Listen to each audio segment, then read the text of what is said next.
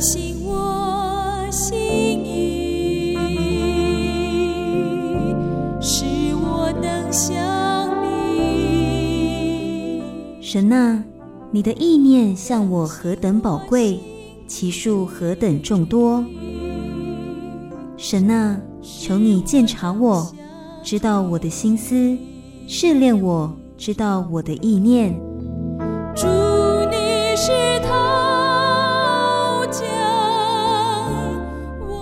迎收听由谢荣生牧师为您主持的《清醒的心》。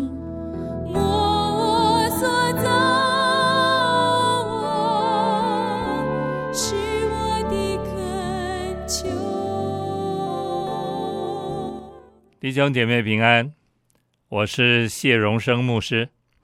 今天我们继续看《路德记》第三章，我们先看一到五节。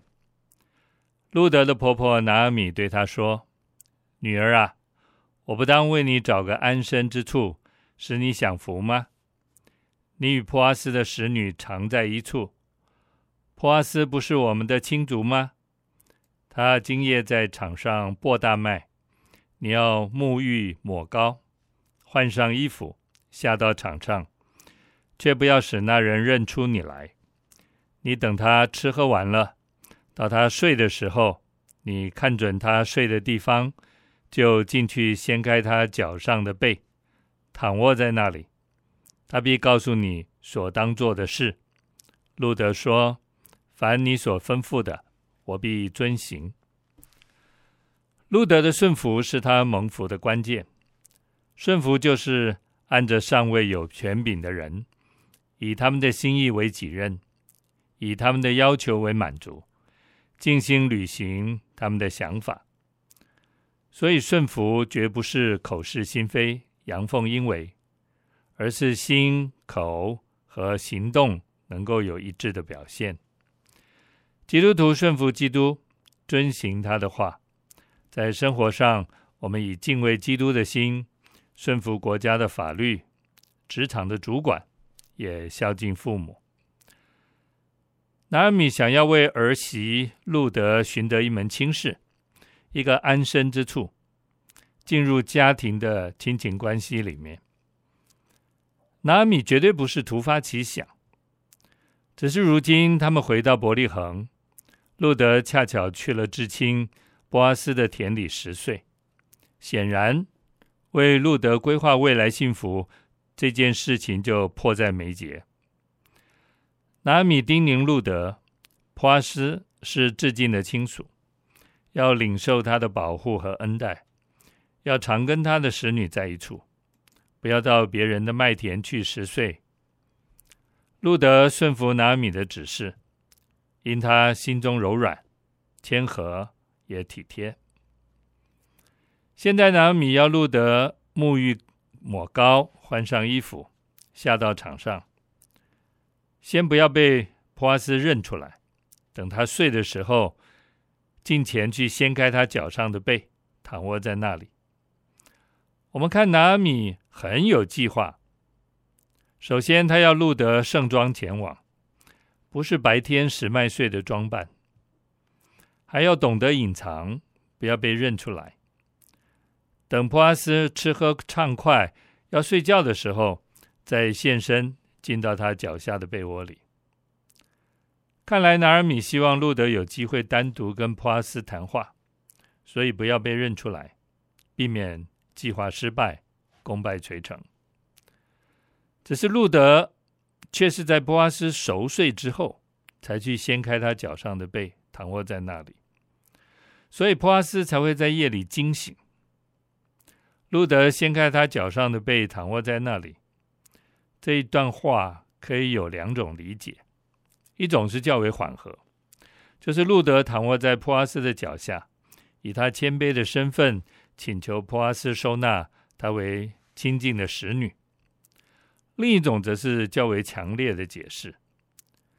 三章里面有提到脚上的背和脚下。希伯来文都可以翻译为下肢。和合本修订本已经翻译成“先露他的脚”，就是露出他的下肢，而下肢是男人性器官的委婉说法。可以说，拿尔米要路得心里要有预备，跟普阿斯发生关系。当然，也有学者认为，路德的举动只是求婚的习俗，表达愿意委身给普阿斯的意思。路德面对婆婆的计划，心里如何调试呢？相信肯定不容易。虽然普阿斯对路德温柔友善，路德也对普阿斯说过：“我主啊。”愿在你眼前蒙恩。我虽然不及你的一个使女，你还用慈爱的话安慰我。路德很清楚，普阿斯是个正人君子，绝不趁人之危或强占他的便宜。但要去掀开普阿斯的背，露出下体，躺卧在那里，这确实是一件非常为难的事情。不过，我们从路德回答婆婆的话：“凡你所吩咐的。”我必遵行。不得不钦佩路德的信任、勇敢、决心和顺服。这么困难的顺服，路德毫不犹豫地表示：“我必遵行。”这样的信任和顺服，绝不仅是个命令和教导而已。拿米本来就顾念路德，他总是为人的需要和好处着想。路德明白婆婆的爱。所以，他愿意接受和顺服。权柄和顺服必然是建立在爱和被爱的基础上。它是一个很实际的，啊，让人深刻感受到爱的一种行动。权柄绝不是建立在位分上，而是建立在爱、体恤和关怀上。我们继续看六到十三节。路德就下到场上，照他婆婆所吩咐他的而行。波阿斯吃喝完了，心里欢畅，就去睡在麦堆旁边。路德便悄悄的来掀开他脚上的被，躺卧在那里。到了夜半，那人忽然惊醒，转过身来，不料有女子躺在他的脚下。他就说：“你是谁？”回答说：“我是你的婢女路德，求你用衣襟遮盖我，因为你是我一个至近的亲属。”波阿斯说：“女儿啊，愿你蒙耶和华赐福，你末后的恩比先前更大，因为少年人无论贫富，你都没有跟从。女儿啊，现在不要惧怕，凡你所说的。”我必照着行。我本城的人都知道你是个贤德的女子。我实在是你一个至近的亲属，只是还有一个人比我更近。你今夜在这里住宿，明早他若肯为你尽亲属的本分，就由他吧。倘若不肯，我指着永生的耶和华起誓，我必为你尽了本分。你只管。躺到天亮。夜里，普阿斯的惊醒，翻身发现有个女子躺卧在他的脚下，直接就问：“你是谁？”普阿斯一下没有认出这个女子是谁，心里有些惊恐。路德此时的心也必然害羞忐忑，会有什么结果，确实无法预期。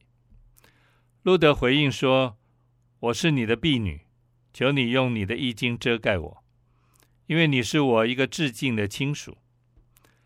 路德清楚说出自己身份的卑微，自己的需要和请求，还有他也说出他跟普阿斯之间的亲属关系，就是近亲太熟的关系。路德请求波阿斯用衣襟遮盖他，这是一种象征性的表达，意思就是请求波阿斯娶她。成为他的遮盖和保护。路德这里说的衣襟和二章十二节的翅膀是同一个希伯来字根，所以波阿斯所说的“你来投靠耶和华以色列神的翅膀下，愿你满得他的赏赐”。路德的理解就是愿在你眼前蒙恩。所以路德说：“求你用你的衣襟遮盖我。”很清楚的就是请求波阿斯娶她，并且为以利米勒家生子立后。路德这样的理解和作为，主要是拿米告诉他，波阿斯是他们一个至敬的亲属，所以路德也对普阿斯说：“你是我一个致敬的亲属，而且很可能是那唯一的一位。”加上普阿斯对路德恩待有加。所以路德义无反顾地求娶这门亲事。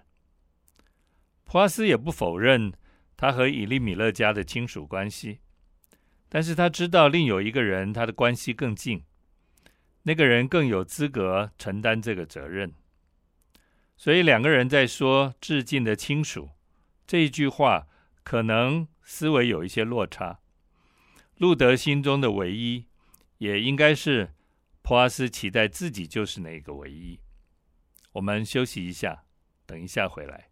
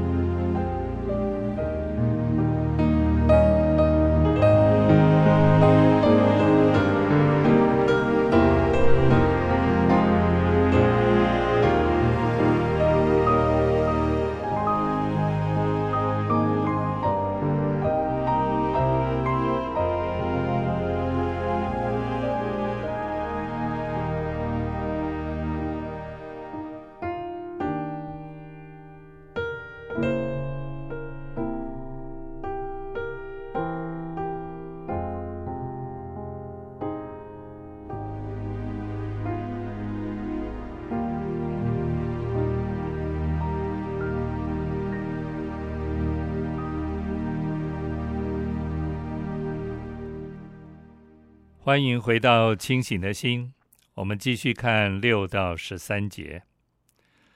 从第十节开始，是普阿斯对路德的祝福。愿上帝的赐福使路德幕后的恩比先前的更大。幕后和先前要怎么样来理解？它可以是现在和过去相比，也可以是未来和现在相比。前者表示。现在回到伯利恒，遇到近亲波阿斯，十岁的恩典开始改变这个家，让这个家安定。相较于过去丈夫过世，即使有婆婆的陪伴，但是在外邦之地，家里没有男人的情况底下，困难好像也无法突破。所以现在的恩典要比过去在摩押地所经历的更有祝福。后者呢，路德选择委身给普阿斯，不但自己有了安身之处，也使拿俄米无后顾之忧，甚至以利米勒家有后。所以委身给普阿斯，未来必然要比他现在个人照顾拿俄米的恩典要来得大。吕振中译本把这一句翻译为：“你幕后所表现的恩情，比先前的更坚固。”这个翻译着重在路德恩情的表现，而不是他所领受的恩待。所以先前的恩情指的就是路德陪伴和跟随婆婆这件事，幕后的恩情则指出他一心想为以利米勒家立后。他对家族的忠心、舍己和爱超过以往，以致他没有选择嫁给年轻人，而是相较年长的普阿斯。基督徒末后的恩必然比先前的更大。神在末后的日子必要应验他救恩完全的应许。以赛亚和弥迦都说，在末后的日子。神殿的山必坚立，要超乎诸山，高举过于万岭，万民都要流归这山。何西阿也曾经说过，后来以色列人必要归回，就是归心转意，寻求他们的神和他们的王大卫，在末后的日子，必以敬畏的心归向耶和华，领受他的恩惠。在末后的日子。神要将他的灵浇灌凡有血气的，有人要说预言、见异象和做异梦。耶稣基督提醒我们：当污鬼离了人身，那个人若没有接待主，让圣灵居住在他的心里，小心魔鬼又会回去那个曾经心里打扫干净的空间，也就是人的身体里去，他就会带七个比自己更恶的鬼来。住在里面。耶稣说：“那人末后的情况比先前的更不好了。”我们让圣灵住在我们的心里，顺着圣灵而行得生。彼得也同样的提醒我们：我们应认识救主耶稣基督，我们脱离世上的污秽。如果后来再被罪恶缠住，末后的光景就会比先前的更不好。普阿斯要路德不要惧怕，不要为了十税的问题担心，不要为日后的生活担心，也不要为拿俄米的照顾担心，更不用为求婚这件事情担心。普阿斯答应路德，凡他所提出的要求，都会按着路德的意思去做。普阿斯还说：“我本城的人都知道你是贤德的女子。”路德的孝心孝行，众人皆知，大家都会帮助路德和拿俄米。即使是普阿斯和路德的婚事，全城的人也会帮助的。不过，普阿斯不得不提到，有一位比他更近的亲属。按责任和伦理来说，除非那位亲属放弃，否则普阿斯无法越俎代庖。但普阿斯保证。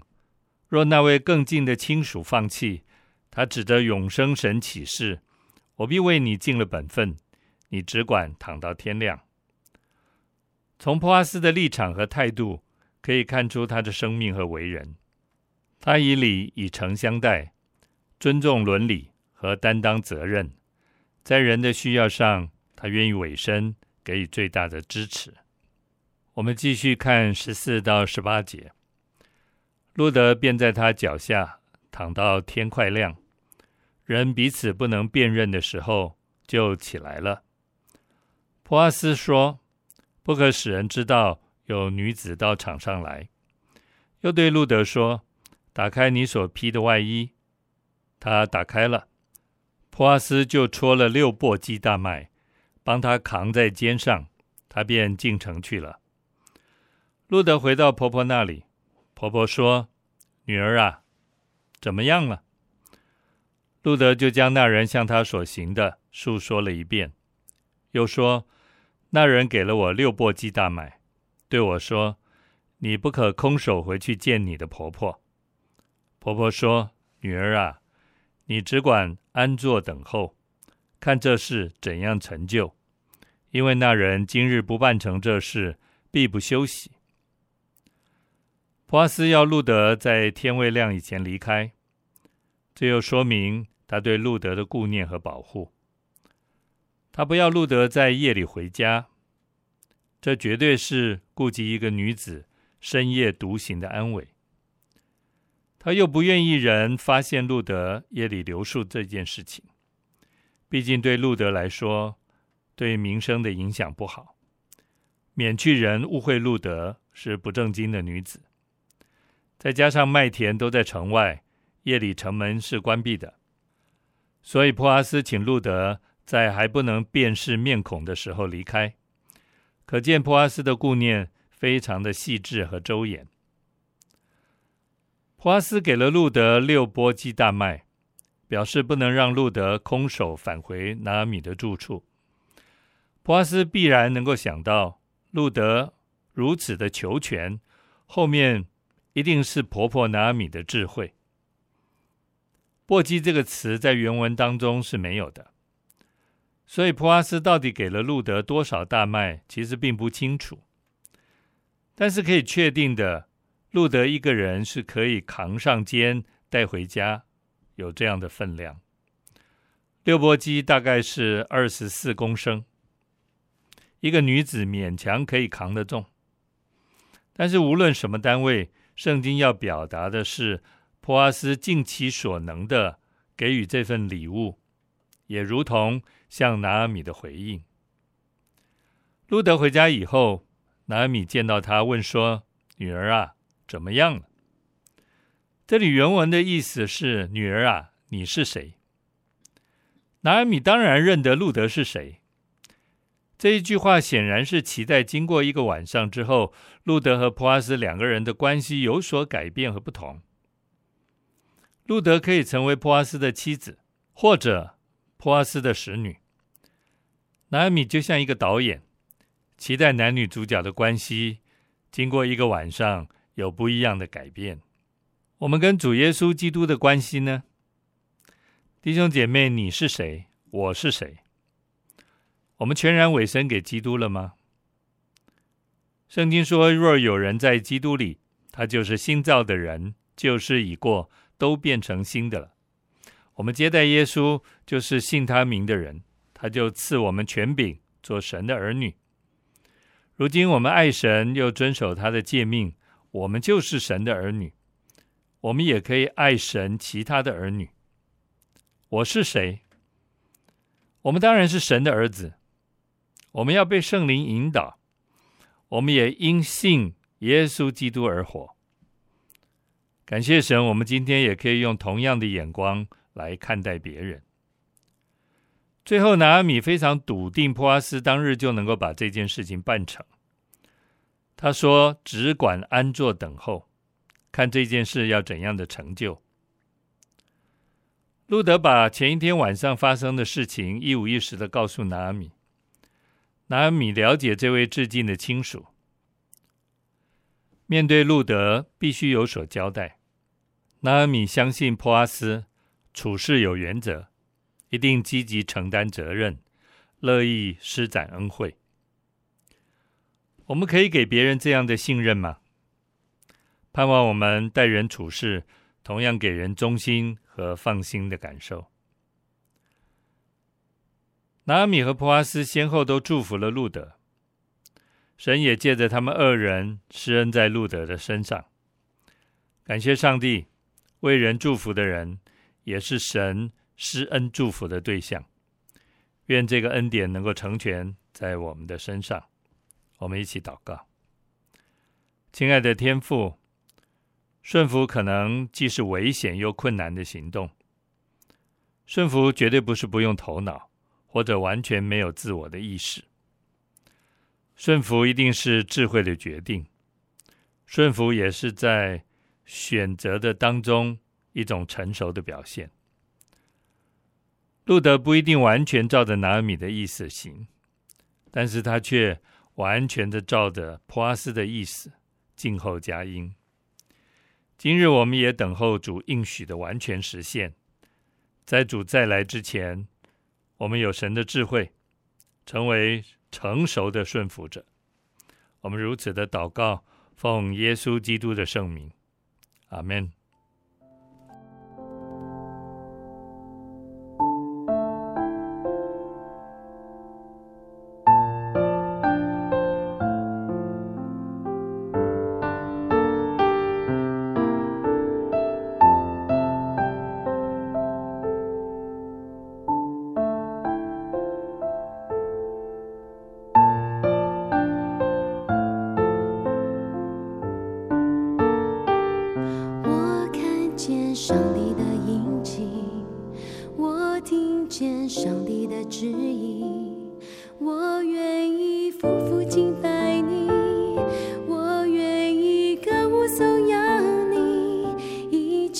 都是